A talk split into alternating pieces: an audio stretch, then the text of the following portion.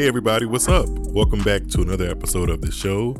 This is Missing the Point with Miles David, and I am your host. Thank you for tuning back in. If this is your first time listening, like I always say, welcome. If you are a returning listener, then welcome back on to the show and thank you for joining me in another episode of Missing the Point with Miles David. Today we have a really, really fun episode for you guys. I don't know why I say we, but I guess it's like a collaborative effort with me, the podcast host, editor, and everything else, and you, the listener. So it's a we. We is a better term to use. Anywho, we have a really good episode today. We are recapping everything that happened at the Washington, D.C. ATP tournament that just wrapped up. Congratulations to the champion and finalists. Stay tuned so you can figure out who those people are. A really, really great tournament that featured really, really good names and up and coming names. So that was a really, really good week of tennis. And also, simultaneously, across the country in San Jose, California, we are talking about um, the tournament that took place in California with the women in the WTA. And shout out to those players that took place in that tournament as well. And joining me to discuss all of this wonderful tennis is Josephina and Shravia from the Hold On to Your Racket podcast, which is a fun, energetic, light, and funny podcast featuring all the conversation you can handle about the latest topics and tea in professional tennis. And they are young, really, really professional Generation Z women that are taking the tennis world by storm. And I really couldn't wait to collab with them. They were so gracious to come on my show and do this episode recap about DC and San Jose. So I look forward to going and doing a spot on their show as well as as their podcast. And you know we're just growing together. We started our podcast at very similar times. So the fact that we're now featuring each other is really really good and fun. And just what all of this is about. Like we're just putting younger more colorful passionate voices into the atmosphere and into the ether of the professional tennis world and i think that is what we are both trying to accomplish and this episode definitely does that so without further ado let's get into the episode and i will be back on the other side to wrap up and give you a little preview about what's to come for Missing the Point. And while you're listening, don't forget to check us out on all social media platforms at Missing Point Pod. That's Facebook, Instagram, Twitter, and Clubhouse if you are on that platform. So without further ado, into the episode we go.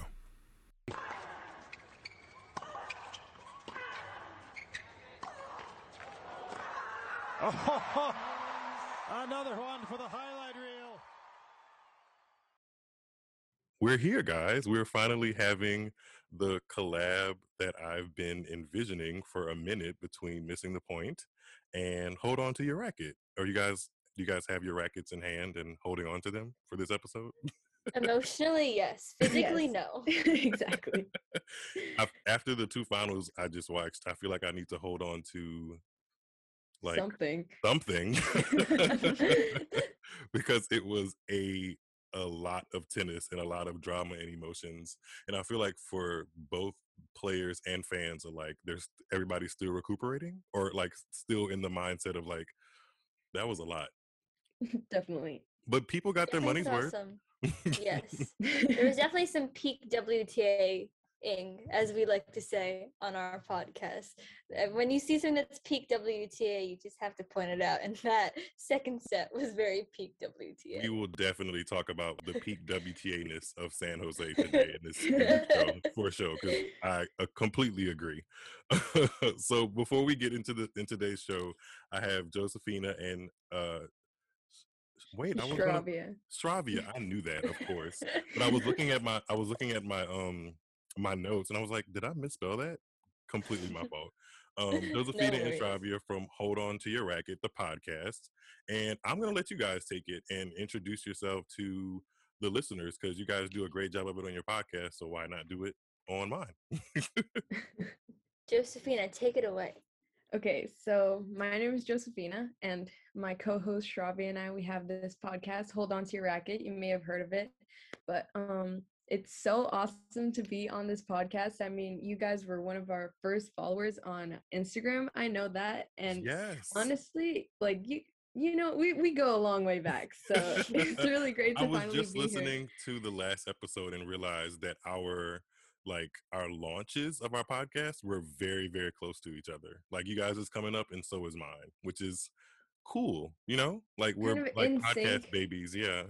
Yeah, exactly. Yeah.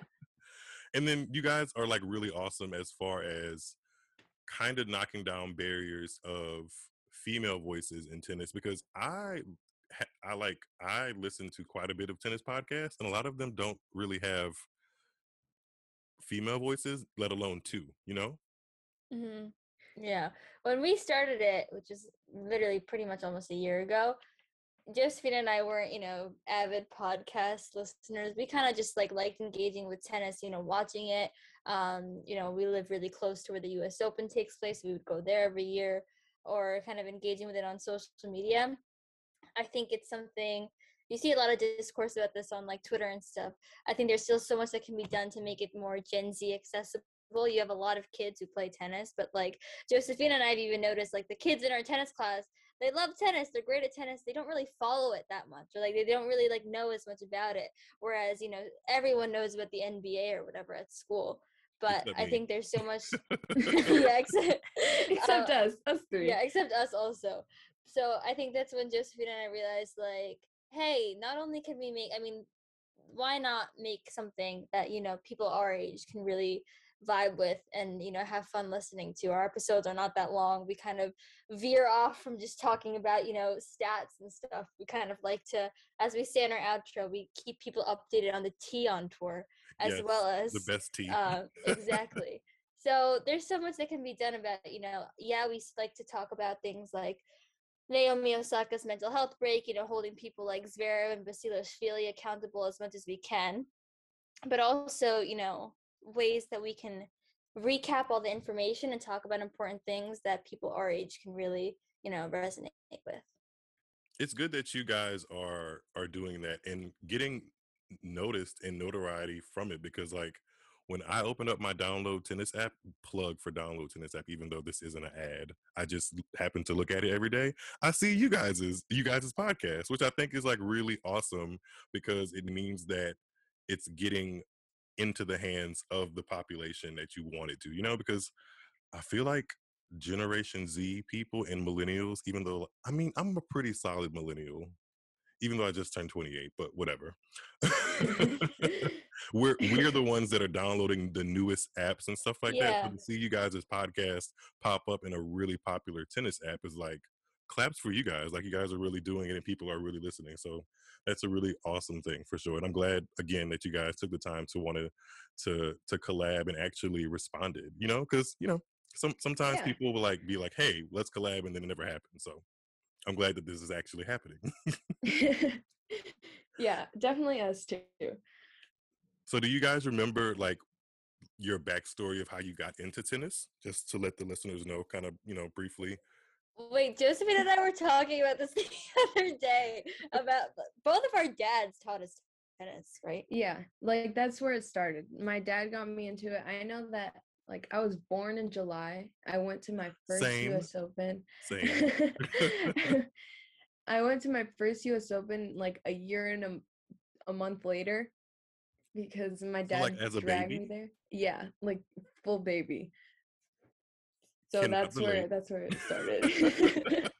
Unable to relate because here I am at my big age, about to go to my first U.S. Open this year. Actually, oh, really? We're gonna What see you there. well, it depends on when you guys go. See, look at look at look at how this conversation is happening. When are you guys going, or did you guys get tickets or not, or Well, already or whatever? Well, I know Shravi's gonna be there quite a bit. I mean, I'm a ball girl, so I'm Yeah. gonna be there pretty much Wait, every day. really? Yeah. Oh my god! Wait, you should be super excited about that. I, I am if I was excited. listening to this podcast, I'd be like, I am going to be looking out for you on the television because why not? Do you Yeah, guys I went- remember? Do you guys remember? I'm sorry, I didn't mean to cut you off. Do you guys remember when, like last year at the U.S. Open, everything was virtual and like you could submit yourself cheering on the U.S. Open Yeah. app? Did you guys do that? No, we tried. We were No. ta- we talked about it, and then we were like, "This is too confusing." Like we kind of gave up on trying to do that. I did it, and I did it like literally where I'm sitting in my little pod, make my makeshift podcast studio where I where I watch the most tennis. I did it, and I was so embarrassed of the way I looked when they actually put it up there. I was like, oh wait, they actually are going to use this picture or this gif of me cheering. I have no idea what what match it was during, but I saw myself and like I'm pretty sure I put it on Instagram, but internally I was cringing. no, that's why we were scared to do it too. We're like, do we really want this up for like international television? Mm. But I mean, it's also it's good publicity for your podcast, and then full circle moment. We're almost like around to the U.S. Open again, and you guys just came from the City Open, which we're going to talk about today. And you guys, yeah, I don't, I don't think I saw you guys on the television, but you guys should have been on television because you oh, guys We are should- like ultimate fans. we were trying so hard. We made posters like the night before. We stayed up so late to make posters and we tried posing for the Instagram. And then we looked at the Instagram today and then there's all these fans who probably don't know that much about tennis, just like posting. yeah, we were like, "Are have you kidding of me?" oodles of money to spend on tennis tickets. I'm like, oh yeah, sure, let's go to the to the City Open and watch watch people oh my gosh, we were we were watching the Sinner versus Brooksby match, which I'm sure we're gonna talk about in a little bit. That was an awesome um, matchup, and there was this woman sitting a couple rows in front of us, and she turns around. This is like after the first set, like the tiebreak is over, and she turns around and asks the guy behind her, "Is Jannik the American?" And I'm just like. I'm just like No, there is a guy named Jenson Brooksby. I don't think you can get any more like American than. American name than Yeah. that. And you try to think that Jannik Sinner is going to be the American one. I didn't even. I was just like, you know, yeah. oh, oh. go And ahead. then there was these people behind us during the doubles match who, you know, they have automatic line calling now. So Mhm. the uh, Hawkeye called some ball out, and they were like, "Where did that come from?" And then they were like, "Oh, it's from the speaker." And then they were like, "Oh, I guess the Lions people are watching through cameras and talking through the speaker." And Josephina and I, thank God we had masks on because we were laughing so much, but we were just like. I, I don't I really These don't people understand. don't deserve these seats. And they were probably really good seats, weren't they? I mean Yeah, this was in the in It the was open in the stadium court. court where you could just like go in, but still, still. How was that? So I've only been to one professional tennis tournament, which was Indian Wells in 2019, which is kind of like, which kind of sort of sparked my interest in wanting to do a podcast about tennis. Once I saw that like it was possible for me to go to a tennis tournament in real life. How was the experience going to the city open and like being there, especially with the fact that tennis took like a six month break off and nobody was really sure if we're going to have fans in the audience. And for the most part, we haven't had fans in the audience for a lot of tournaments this year. So how was it?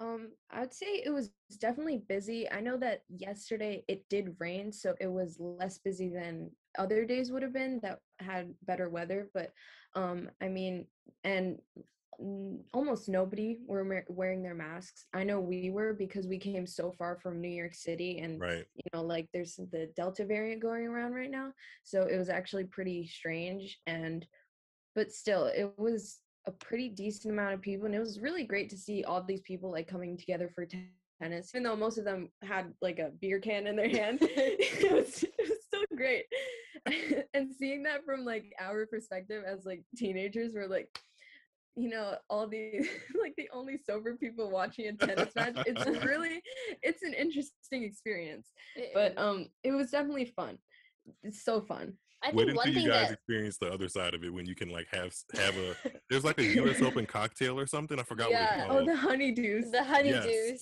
yes. Just wait. Just wait. I bet the tennis matches are going to be like 10 times better. um, we were actually one thing that we both noticed actually is because Josephine and I we always go to the U.S. Open because it's so close to us. Um, the thing about it being a smaller tournament was that it was so much easier to like. It, you were so much closer players. to the players. I mean, sure, the courts are smaller. You can see more matches. You can walk around, but like for a couple examples of like they had the the gym that they had for the players oh my god was in like a plastic tent so you could see inside No, it was a little weird. It was a little like weird. zoo experience. Yeah. but So like you could see the players warming up like on bicycles Yeah. and stuff before their Yeah. matches. That Well, that's was kind of cool. You only see that it on was- it was- television. yeah the one the one other thing that we kind of discovered really on a whim was that after the first set of the Jannik Brooksby match, uh, Josephine was like, "Oh wait, I'm gonna go get some water." So we all left and we went to go find some water. But then we see on a practice court some people are hitting, and we're like, "Huh, who's that?" So we walk over, and I don't know if you know any of our listeners or even our Twitter followers are listening to this. They know that Josephina is obsessed with Sebastian Korda and we walk over to that practice court and it's Sebastian Korda hitting. And no one was there watching. There were bleachers there for people to sit and watch, which is great. So we sat down and we must have been sitting there for an hour, his entire practice session before his doubles match, and the seats got full by the by the end of it.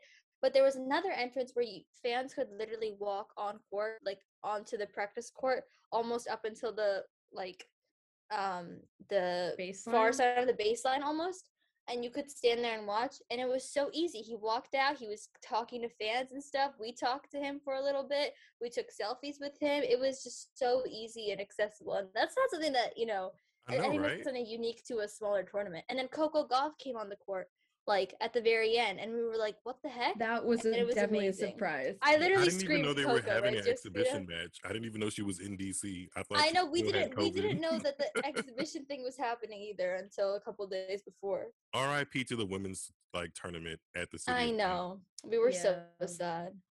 We need I mean, more. at least they tried a little bit to put something out there, Yeah. but like, I mean, if you're I listening to this and you work for the WTA, can we please get like more tournaments on the schedule? I mean, I know things have been like dodgy, but like after we get out of this pandemonium, can we get more tournaments on the schedule? preferably on the East Coast.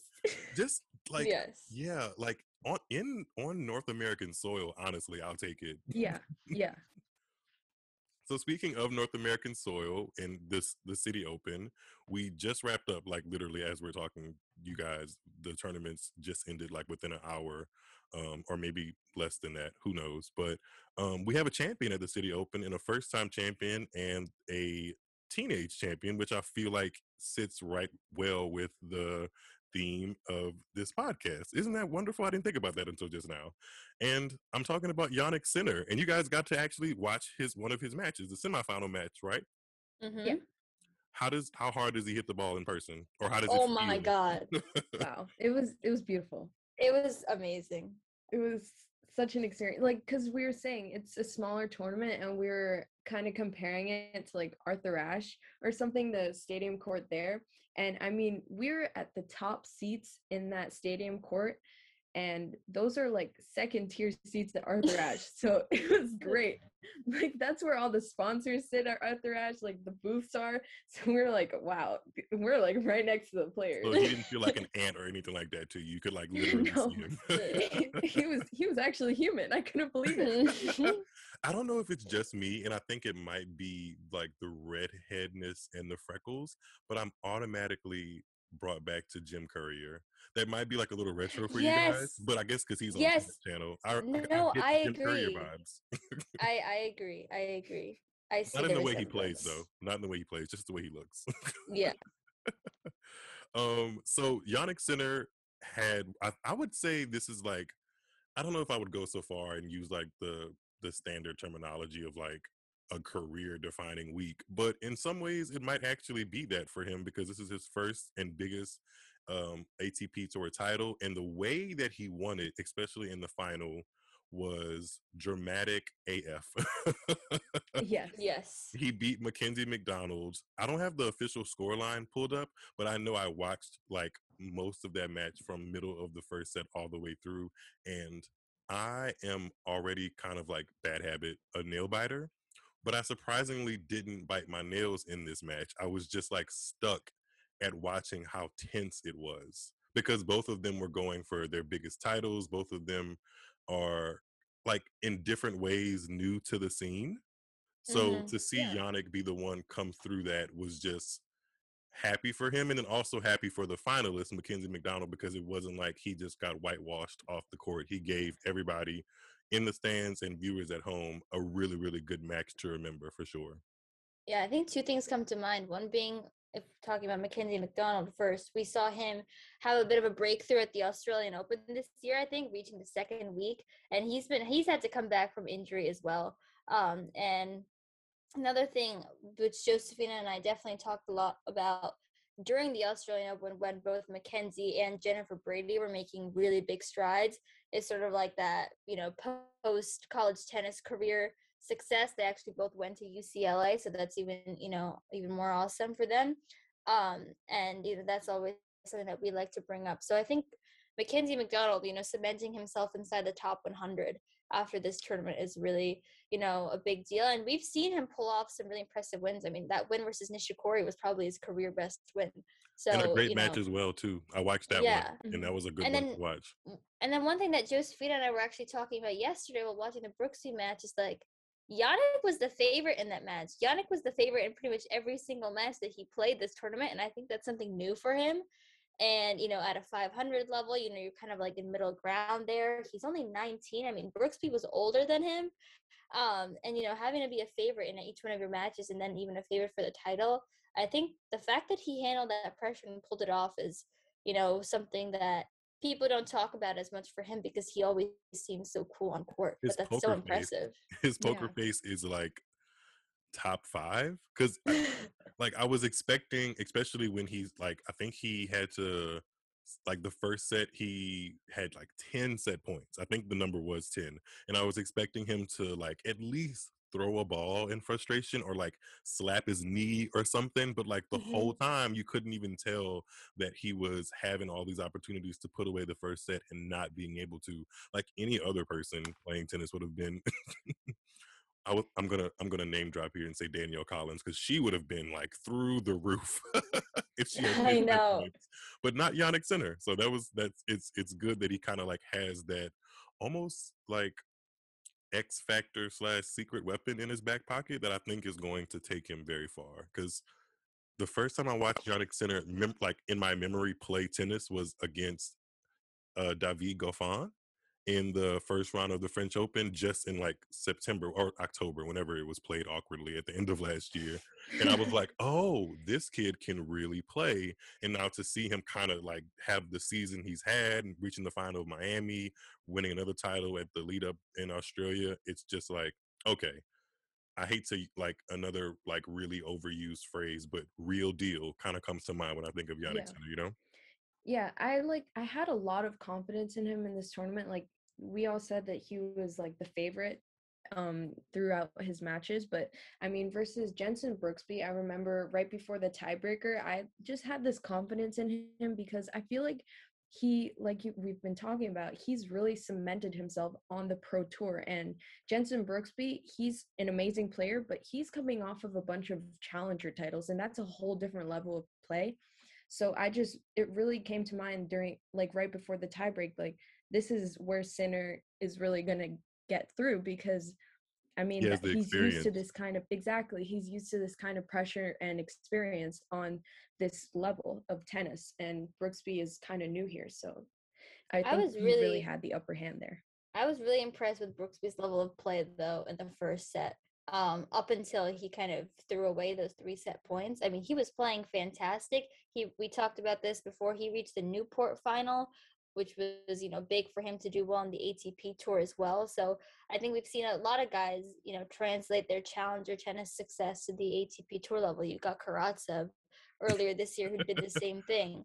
So I think Brooksby is you know on his way to making that um, that breakthrough. Because I think, you know, if we're talking about American men's tennis, for example, we had that era where everyone was kind of like Taylor Fritz, Francis Tiafoe, Reilly Opelka, Tommy Paul. These guys are going to be the next big thing. And they're But- still around. They're still Yeah. around, but it's no, not. We don't really see that level of consistency. I personally have way more faith in people like Korda, and if Brooksby keeps this up, I think you could put him in the group as well, who can kind of carry that. Um, carry that level there. But I think what Josephina was saying about our confidence in Jannik, there was this one. Was it Josephina? Was it six five?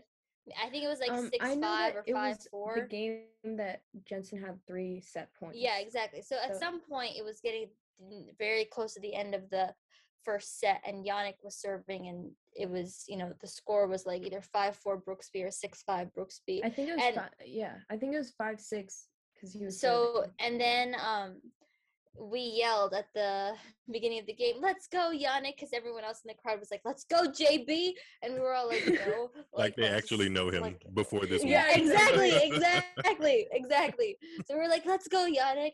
And all of a sudden, it's love forty, three set points for Brooksby, and we're like, "Well." like, oh, did we jinx him? and then we're like no no no and then he like plays he hits a great serve he misses the return 40 15 40 okay 30 40 okay deuce at deuce i was like this guy's got it That's it. and you know It's he done. did it and since then i think you know we had that complete confidence he would take that first set so he has a poise that i think very few people his age do and he's Mhm. living up to those expectations it's good to just see somebody be able to have pressure and be in pressure situations in tennis matches of like high caliber where everybody's watching or the cameras are on and still have the kind of calmness that he has to see himself through it because a lot of times especially not to compare the WTA or the ATP but just in tennis in general that's a, such an easy situation for people to kind of like crumble a little bit and Mhm. even though he was tested and didn't necessarily take advantage of all the opportunities he had because he was like he was something like yeah he was five for 21 on break points which if i was his coach i'd be like you gotta work on that a little bit buddy.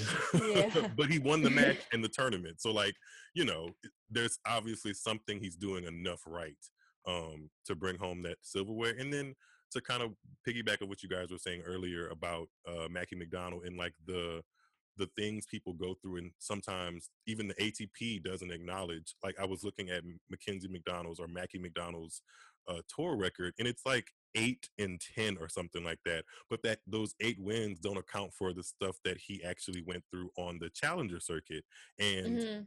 this is the same guy that lost a challenger match to Christian Harrison earlier this year and I you know yeah so this is really a career week for him, and I really hope it is the start of something because watching his match against Nishikori in the semifinals and then against Sinner in the final, he really feels like if he kind of keeps his level around that, he should be a top fifty player. Like a Mhm. lot of a lot of people would have probably lost his match or lost the match today if they didn't have Sinner's kind of mindset because realistically if you start losing set points, you're kind of just like, oh, well, this guy has some luck on his side today, especially not even set points. Like Mackie saved like what three championship points in the third set, so he was really out there balling, and it was just good to see um him shine in that moment. You know, Yeah, it was Yeah. honestly an incredible level of tennis, like from what we saw with Brooksby yesterday, and again here with um, McDonald. I mean, just the way that they were able to like pick up their level, and like you're saying, if we continue to see this, like if he keeps it at this level, he is definitely someone to look out for when it comes to the U.S. Open, especially since it's on home soil.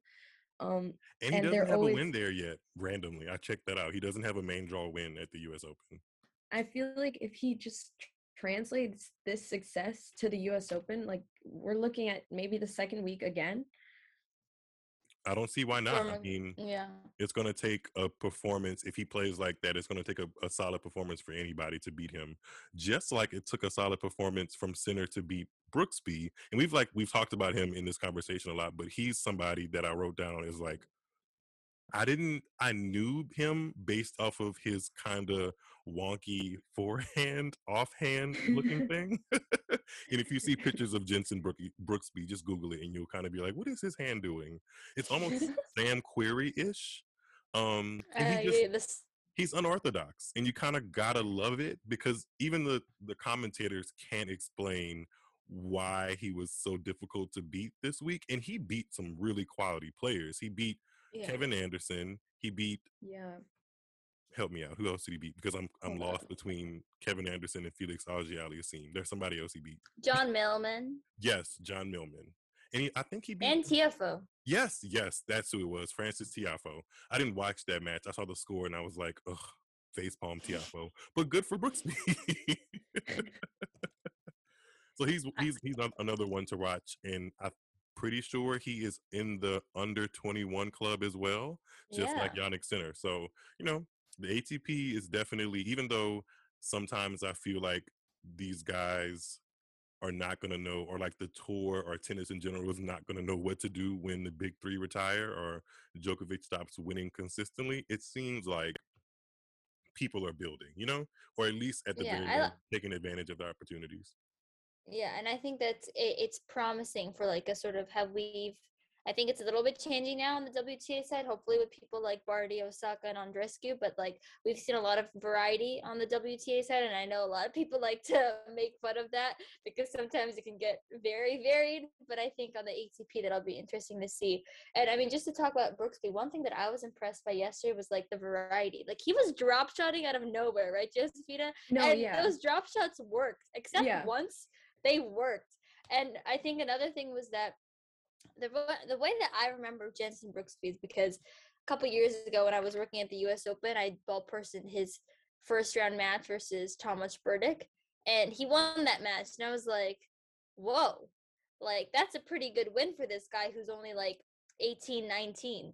So I mean, I've always recognized his name, and I think the same point goes for what you were saying about Mackenzie McDonald before. All these guys do so much work, and girls for that matter, when we're talking about like ITF level tournaments, behind the scenes at these challenger level events, these lower level events, qualifying rounds. I mean, like people qualifying for the main draw is so much. I mean, we're talking about like Mayar Sherif, the Egyptian player. Yes. When she got through qualifying, I think at the French Open, that was a big deal. Like that, those are like good quality matches to win.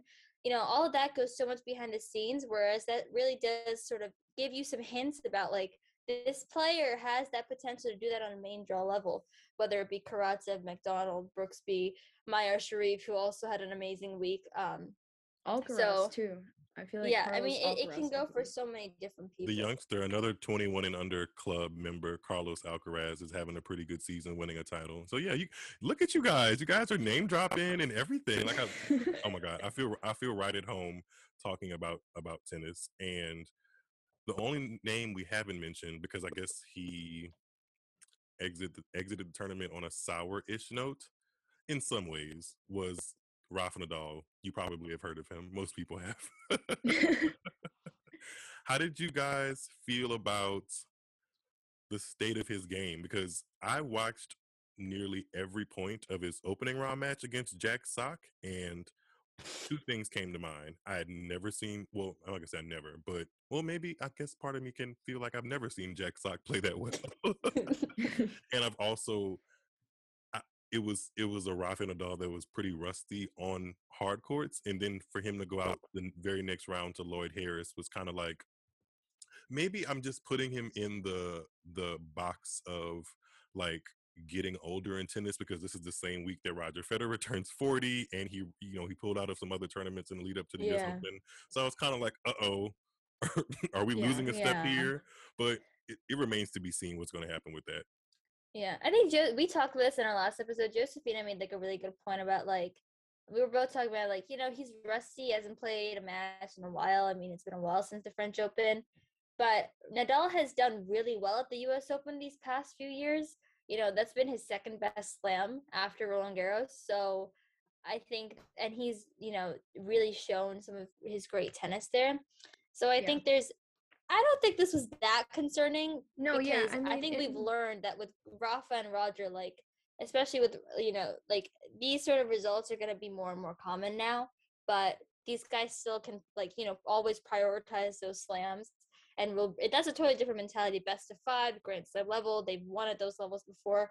I really don't think it's something to be that concerned about. Yeah, I agree because I mean, looking back to his last tournament, the French Open, he lost in the semifinals to Novak Djokovic. Like that's not for a Grand Slam level, it's not really that concerning because it's still Rafael Nadal. If anyone's going to be better than him, it's going to be Novak Djokovic.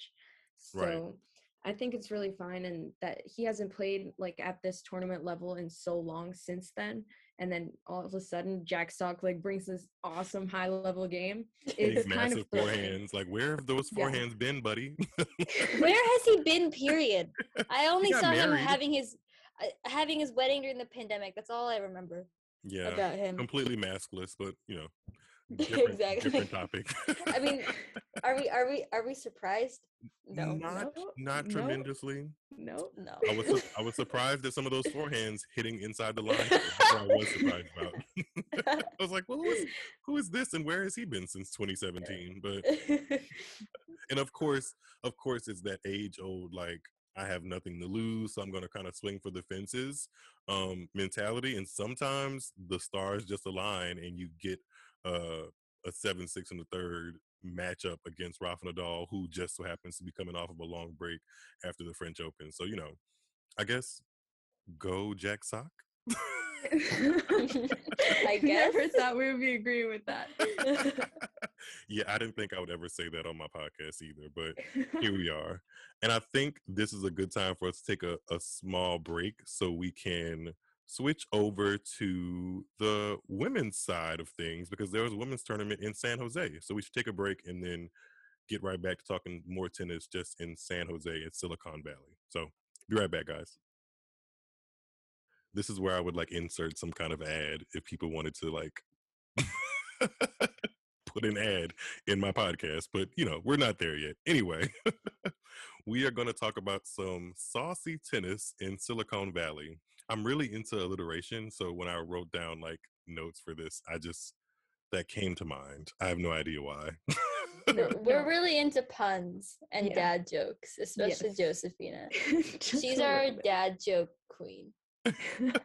Do you have one on the top of your head right now, or no? Am I The putting you on the? Federer one. The Federer one. No, no, no. That one's like really, really bad.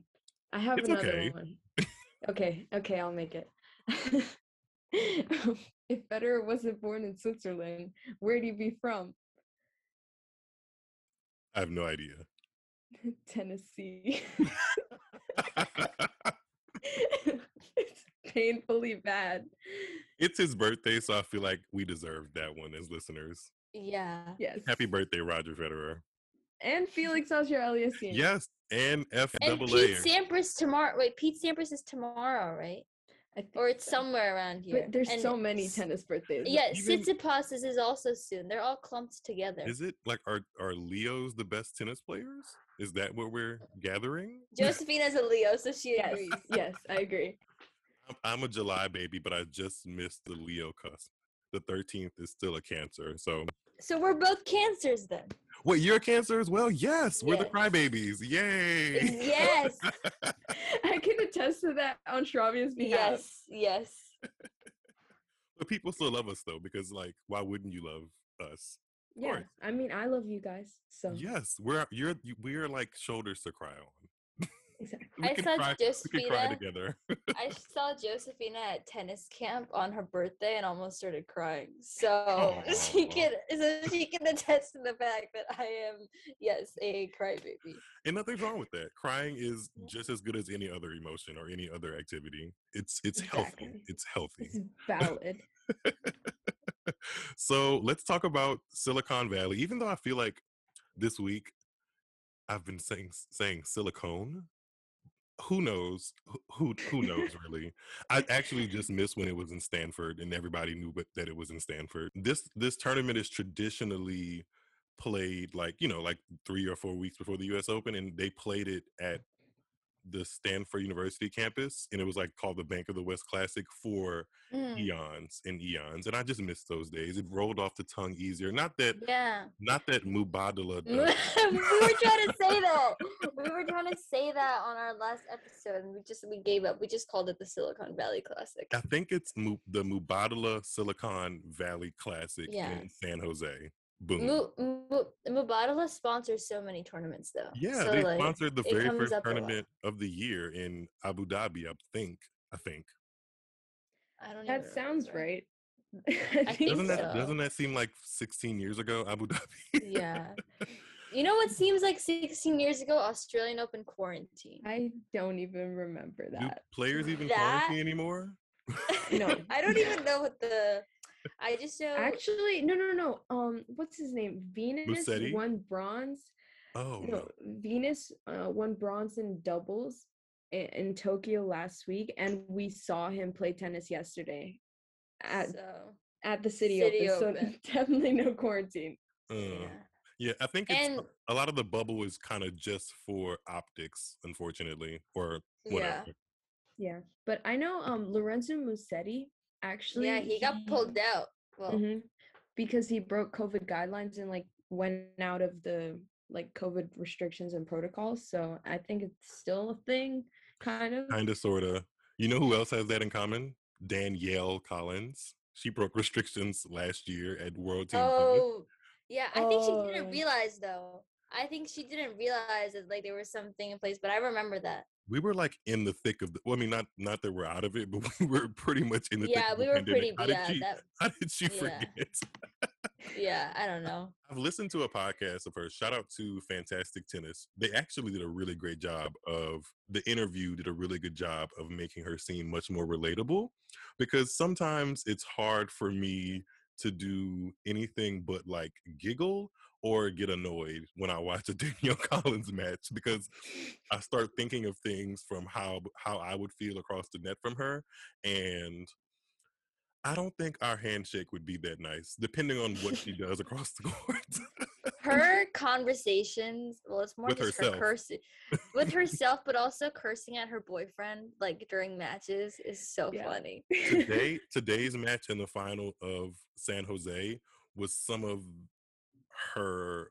I don't know if it was her wildest antics, but you can kind of tell that she was a little wound up, which would make sense. She was playing for the biggest pro title of her career, but she had this this thing where she wanted the uh, crowd to remain quiet, even at like critical points of the match when like there was a lot on the line and like there was almost a ball that was like almost not got to, and she just would like chuck her racket to the ground and get mad at the chair umpire. But then in the next point that she would win, she would literally yell out from her like the bottom of her gut, yell out, "Come on, Danielle!" or "Let's go, Danielle." So it's like, how can you tell you're mad at the you're mad at the crowd for being loud when you lose a point, but when you win a point, you're the loudest person in the stadium. Like, yeah, yeah. let's let's make sense. Like, can- can you help us make sense of that?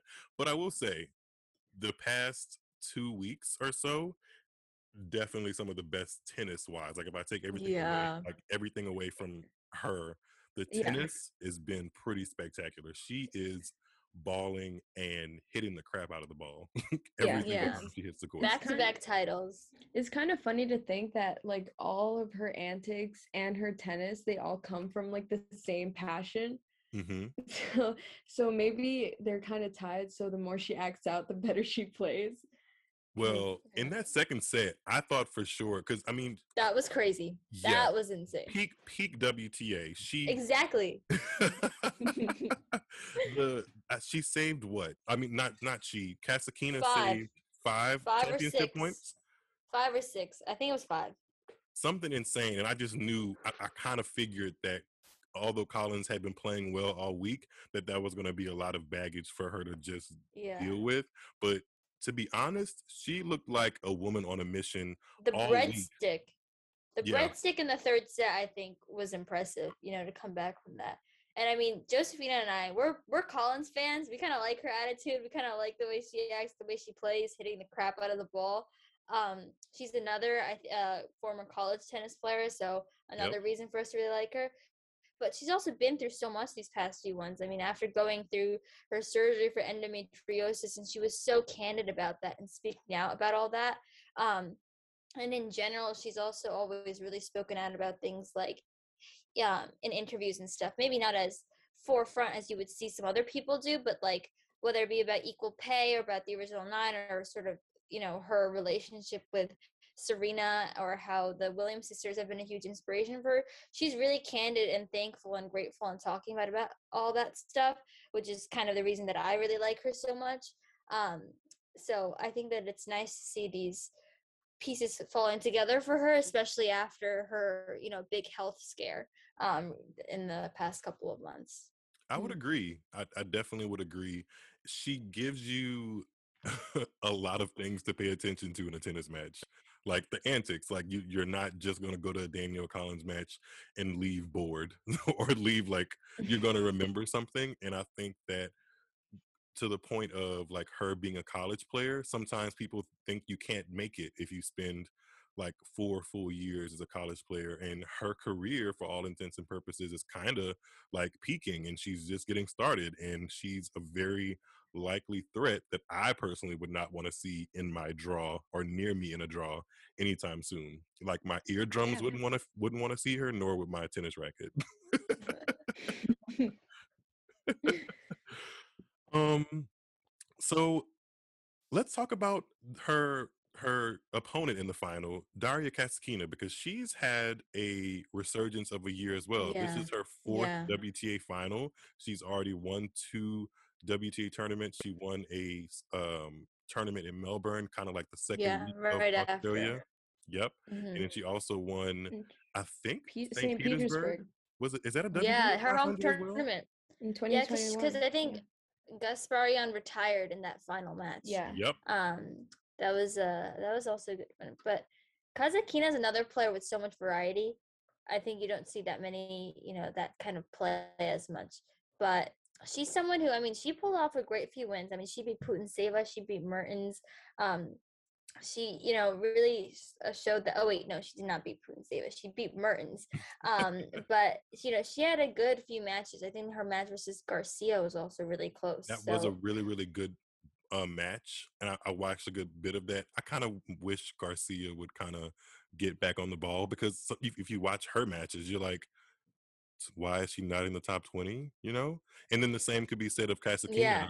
For like the last couple of years, you would watch her matches and you would see like brilliant shots, and she has every shot in the book, and she can kind of massage the ball and put it where she wants. Unfortunately, today she was playing against somebody who just smacks it and didn't care um, about any of those like those massaging of the balls. But it's I think she would be somebody, and she was somebody. She's a former top ten player. I think she was Yeah. number nine or number ten. She's somebody who I would love to see back in the mix in that higher seated position, just to give the women's tour a little bit more variety. You know? Yeah. yeah. Yeah, I feel like um I mean variety and the WTA right now go hand in hand. I mean, look at the past few tournaments, but still, I mean, when it comes to style of play, that's also where we see variety and that's really what makes the WTA so interesting. Like even though the champions are like ones that you wouldn't expect all the time, I mean, we're seeing some great tennis all around all year round and that's really what it's all about. So what it's all about, what it's what's it's hold on a second what it's all about did i say that right the first time um We know what you meant, and it, and that is Yeah. what it's all about. I like the fact that the WTA produces champions that have unlikely stories. For me, that kind of makes it a tad more interesting than the ATP. Yeah. Sometimes you can kind of pencil in winners on the ATP side. You'd be kind of foolish to do that on the WTA side. Sometimes you just have to be like, you know what? Don't ask me who's going to win. whoever Mm-hmm. whoever wins that match deserves to win that match, and we're just going to keep on until we get to the final, which is kind of what happened in San Jose in a way. Because I don't know if I looked at the draw and picked Danielle Collins and Kasatkina to be in the final. Like they've had great seasons, but there were other players that definitely could have been in that final, like Mertens, the number one seed. Yeah, Mertens. and the number two seed, Elena Rybakina, who I really, really enjoy Rybakina. I don't know about you. I'm impressed by her. We were talking about her just in our last episode. I think her Olympic performance was really impressive. I think I'm mad you that she didn't get a medal though. She was so Yeah, close, like she was so times. close. Yeah, She was so close. But I think that the way that she bounced back after a really slow start to this year and second half of last year, because you know, Oof. 2020 beginning was awesome for her. yeah. um you know that match that final versus Simona Halep in Doha I think comes to mind as like a really tight match where she did super well but you know couldn't get the win. But um I think you know her coming back on the scene is great. We saw her do well at Wimbledon too. Um and I think you know you we were about to talk about her as well but Ana Konjuh seeing her really on the comeback trail this year is so good Josefina and I love talking about her tracking her progress. And we were saying this before when we were talking about the ATP, but she's also someone like if you look at the qualifying draws, you see that this girl is working hard. This girl is like actually, you know, having a fight for her spot in these main draw in these main draws. So um I'm excited for her kind of comeback trail as well. She beat a lot of players to get to the semifinals. And I think in the semifinals in San Jose, she kind of ran out of gas a little bit, slash, ran into Danielle Collins. I always have to emphasize the yell. It's so corny, yes. I have to do it. Yes. she ran into like a, a really hot, a really hot um, player. So that's kind of you know one of those things in tennis that just happens but i'm really excited to be back mentioning ana konjuh or people some people say kanyu some people say kanya E- either way i feel like her name is a name that is going to be continually mentioned in the next hopefully knock on wood because her story is interesting the fact that she's had to deal with multiple elbow issues and surgeries and Mhm. stuff and has still come back to tennis and still smacks the crap out of the ball and like yes. I don't. She just it's it's something about watching her. I remember when she made her breakthrough in like 2016 and 2017. She was just super fearless and didn't care who the opponent was on the, on the other side of the net from her. And she's kind of rebuilding that confidence again. And it's and, you know a redemption story is always easy to kind of get behind. At least for me, it is. Yeah, definitely. Yeah. She's also on the younger side of things. Josephina and I love cheering for our She's still super young. Like the fact like she came on the scene or broke through at like 16 or 17. And she's still not even 25, like not even close. I don't believe so. Mhm. like could still lift major trophies and still do wonderful things in the sport. The only person, well, not the only person, but one of the people in that draw in San Jose that like I left worried for. You guys know who I'm gonna say? Madison Keys. yeah, good old Keys. Keys has not found the keys to success this season. that was a good one. I approve of that one. she just you would look at her game and be like she has everything you need to be a beast on the WTA tour and not to take anything away from her she's had a great career um maybe not hall of fame level but people know her she has a solid fan base and she's accomplished really wonderful things. Getting to the final of the US Open is no easy feat but this season and like the even though 2020 kind of sort of doesn't count she hasn't been able to really put together something memorable or that makes you believe that she's going to actually fulfill all the potential you see in her and that makes me a You little know who worried she you know? reminds me of? You know who she reminds me of in this context? She reminds me of Amanda Anisimova. I mean, she, Hmm. another American who's had a really sort of like interrupted season, right? You know, after she had that great French Open run a couple years ago, people were really talking about her.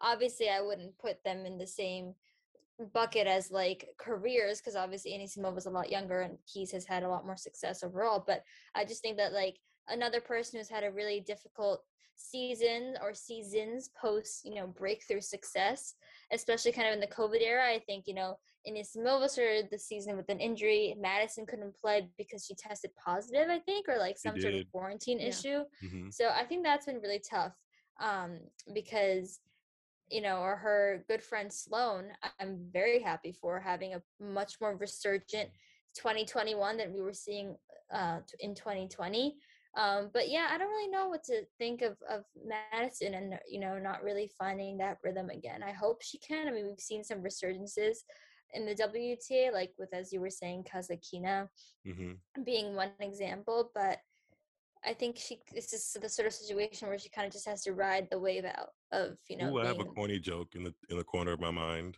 She just switched her racket, so she needs to hold on to it. yeah. See, that was corny. That didn't didn't didn't quite curl over, but she did just switch her racket. She's she's still with Wilson, but I remember her Instagram posts like one of those "Do you notice anything different, guys?" kind of posts. Like, yes, we noticed. Spot the difference. Yeah. Let's see. Is what what else happened in San Jose that was of note? Like, I mean, I, I think it's. I wouldn't say it's one of my. I don't know. I feel weird about the tournament because I loved it so much when it was in Stanford, and I feel like it's lost a little bit of its like luster in Silicon Valley. yeah. I feel like yeah. You know, something that we've been kind of touching on throughout this episode is like I feel like the COVID kind of era, it definitely brought out something new. Like the tennis that we had, like the tour that we had, especially on the WTA side that we had before the COVID era and the one that we have now, it's like a completely new tennis.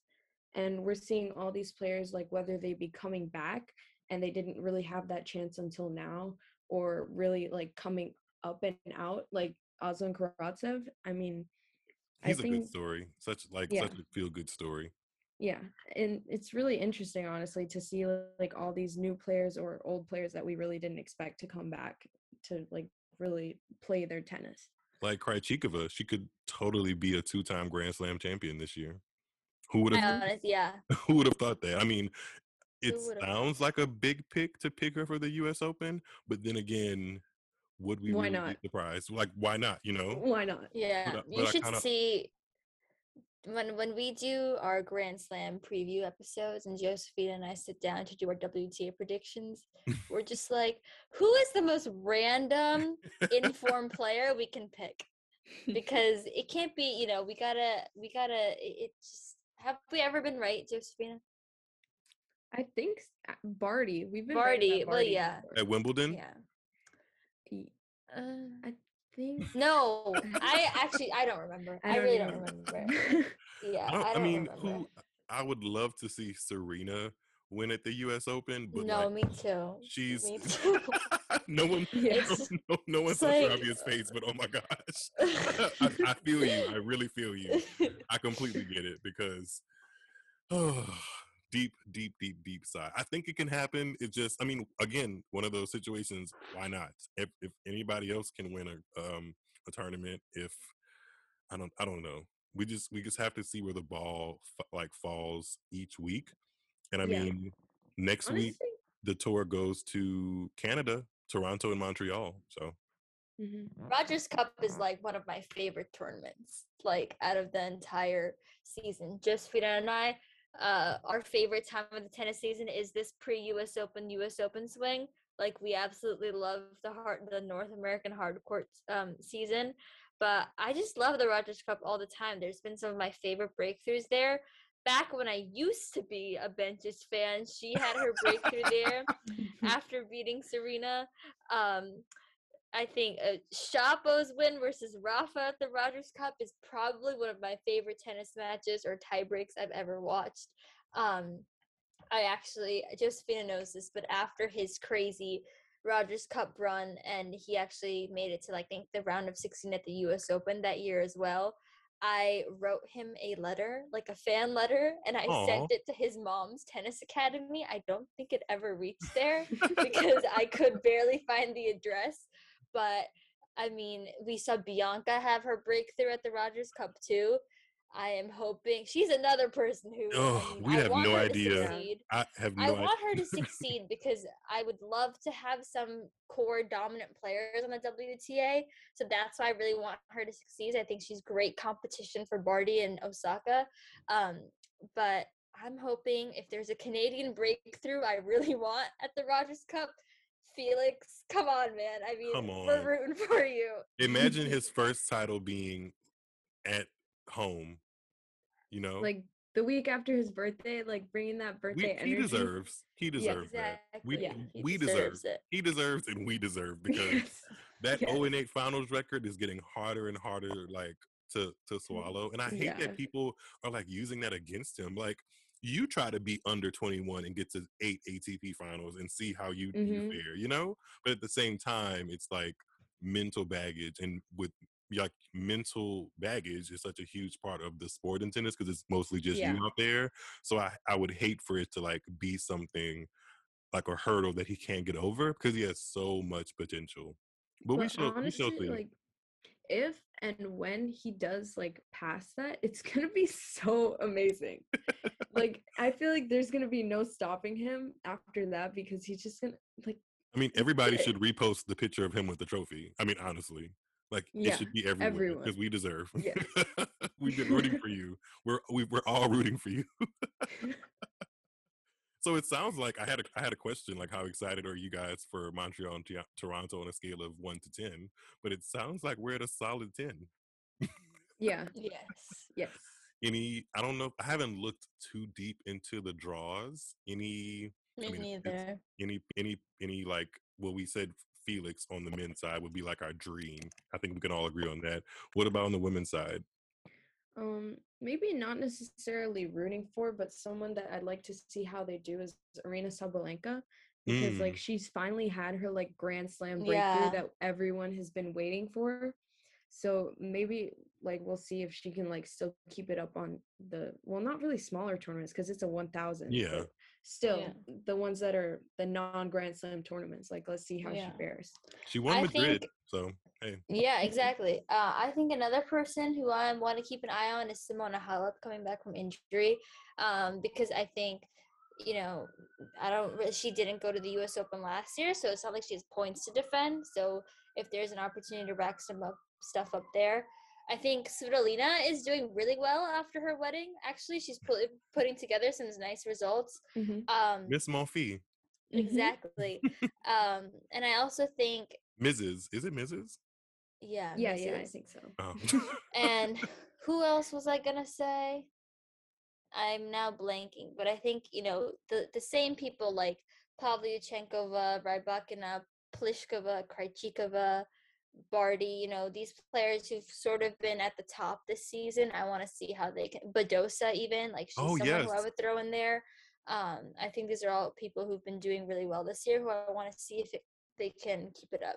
Imagine if our top five was like Osaka, Barty, Swiatek, Sabalenka, and Andreescu. Just imagine. My dream. Just imagine. That's my dream.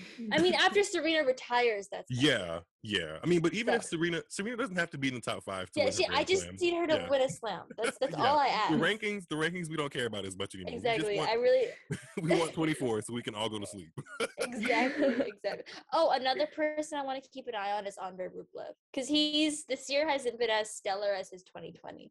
It hasn't been bad though. I think he still hasn't has been won bad. two titles, right? Or it, two? I don't. I don't. I Um, don't I'm remember. sure. Maybe it's just like our expectations for him are to win every 500 he enters, so that's kind of why. But um, well, he'll, his for- he'll Olympic- forever be a gold medalist, so it, you know he can have that. exactly. Maybe that was that was Russia. beautiful. That was That might have been that might have been my favorite moment of the entire tennis season. Even though it was Agreed. under the Republic or the Russian Olympic Committee and not the actual Russian flag. that was super awkward because it, especially considering the fact that the flag was flying all over. like it wasn't, it wasn't.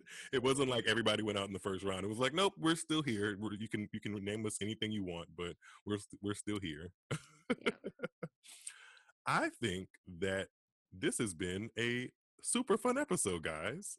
Is there oh. anything that we haven't touched on that you guys wanted to touch on before we head on out? Um, I'd say just like follow us on social media.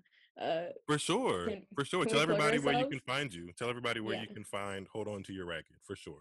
yeah, so our Instagram is at hold on to your racket, and our Twitter is Shravya. You got this. At one. H O T Y R underscore tennis pod. So Josephina runs the Instagram, I run the Twitter. Um, but it's a lot of fun. Um, we're, we're we're considering starting a TikTok, but I mean That might be a little too that much. might be a little maybe maybe later. Maybe Hey guys, maybe I a- feel like I feel like you guys, if you guys don't take the role and make a TikTok, then I'm never going to make one. So you guys, I- I feel like I've low key lost the window of opportunity to get into TikTok. So if you guys are throwing in the towel, then I will. So don't throw in the towel because I kind of want to get into TikTok, but it just feels like so much. Like people make it seem yeah, like it's a lot of making director level videos, and it's like I don't have the range or even know how to, to do it. It's it's one step at a time. Maybe we can conquer YouTube together. yes, yes. well, this has been fun. I cannot wait until I hop on you guys' show because I'm pretty sure that will be equally that as needs to fun. happen. And Yes, we're gonna congratulations, congratulations on almost one year. Thank you. I, I you literally well. remember being one of the first Instagram followers. and you guys are really doing awesome things like i mentioned before at the top of this at the top of our conversation if you guys um, are in, interested in following um, like live tennis scores there is a app called uh, live tennis and you can find notifications of the hold on to your racket podcast there and you can also find them wherever you listen to podcasts especially apple and spotify and google and they're an amazing podcast it is definitely the female gen z voices like you guys say that everybody should be hearing right now for sure Thank you. Thank you. No worries. And that's it. You guys um stay with me so I can wrap up today's episode. Wasn't that a fun conversation, guys? Like listening to it back, I really enjoyed that. And thank you again to Josephina and Shravya from Hold On to Your Racket for coming onto the show and having just good, organic, fun, light tennis conversation that was enjoyable to me and my homegirls. I don't know why I just said that. It came to mind. Forgive me, y'all. I, I, I, promise when I put this mic in front of my, my mouth, sometimes stuff just happens and you guys listen to it and apparently you like it because you keep coming back to the show and you've got to this point in the podcast. So for that, I thank you. All right, guys, if you've enjoyed what you've heard in today's episode, please do check us out on all social networks, like I've said before, at Missing Point Pod. Subscribe to the podcast so you get notified of new episodes. Review the show on Spotify or Apple Podcasts, which does help us grow. Click on the podcast description for more information on how to support the podcast. There's a link in the podcast description that says Buy Me a Coffee, where you can literally do what the link says, which is much, much, much appreciated. And don't forget to send us your questions. Like I've been teasing in prior episodes, there will be a podcast specifically for listener questions and my answers to those questions to celebrate the one year anniversary of Missing the Point with Miles David. So, uh, send us your questions or feedback or whatever you might think I want to talk about on the show to missingpointpod at gmail.com. And until next time, guys, please make sure to take care. Like I always say, or try to say at the end of each episode, mask up, get vaccinated if you haven't already. Have a great week and take care. I will talk to you guys soon. Bye bye.